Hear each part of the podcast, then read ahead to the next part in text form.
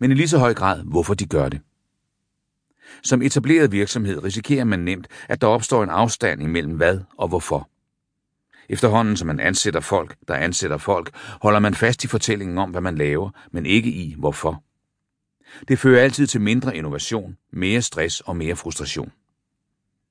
Fremtidens virksomheder, ledere og vindere forstår dette. De husker sig selv og medarbejderne på tre simple læresætninger og implementerer dem i både strategi og hverdag. I fremtiden skal vi bevare og transformere. I fremtiden skal vi være forandringsskabende frem for forandringsparate. I fremtiden vil udviklingen i vores branche foregå gradvist og pludseligt. På den måde er de klar til en udvikling, de ikke kan forudsige, og derfor er nødt til at skabe. Jonathan The joy of disruption comes from accepting that we all live in a temporal state. Morris Chang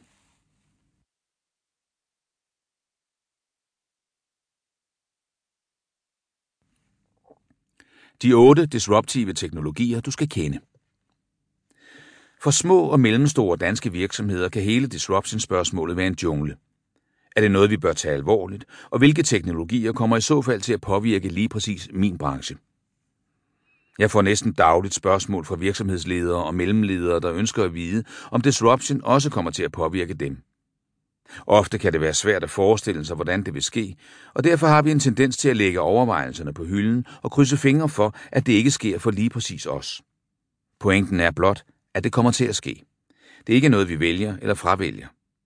Derfor skal danske virksomheder droppe tanken om at være forandringsparate og i stedet blive forandringsskabende.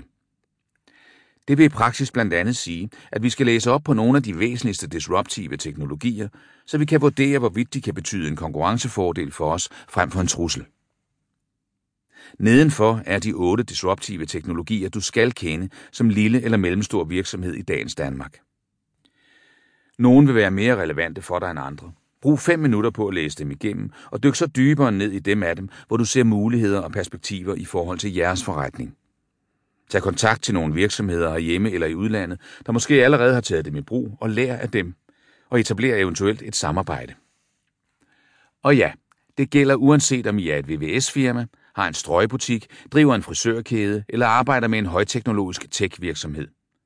Så det er bare at komme i gang med nysgerrigheden. Forandring er ikke noget, vi skal være parate til. Forandring er noget, vi skaber.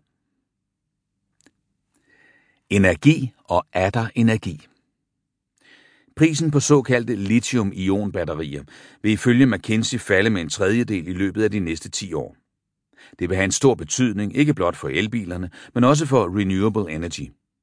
Arbejder du med transport, energi, olie eller gas, bør du derfor sætte dig dybere ind i denne udvikling.